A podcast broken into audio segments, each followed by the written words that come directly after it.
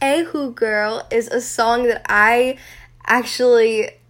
heard of when I was in elementary school because I believe around in second grade they they started teaching us like they started giving us after school ukulele lessons and this was one of the first songs that I learned and I still love it and I still jam out to it all the time.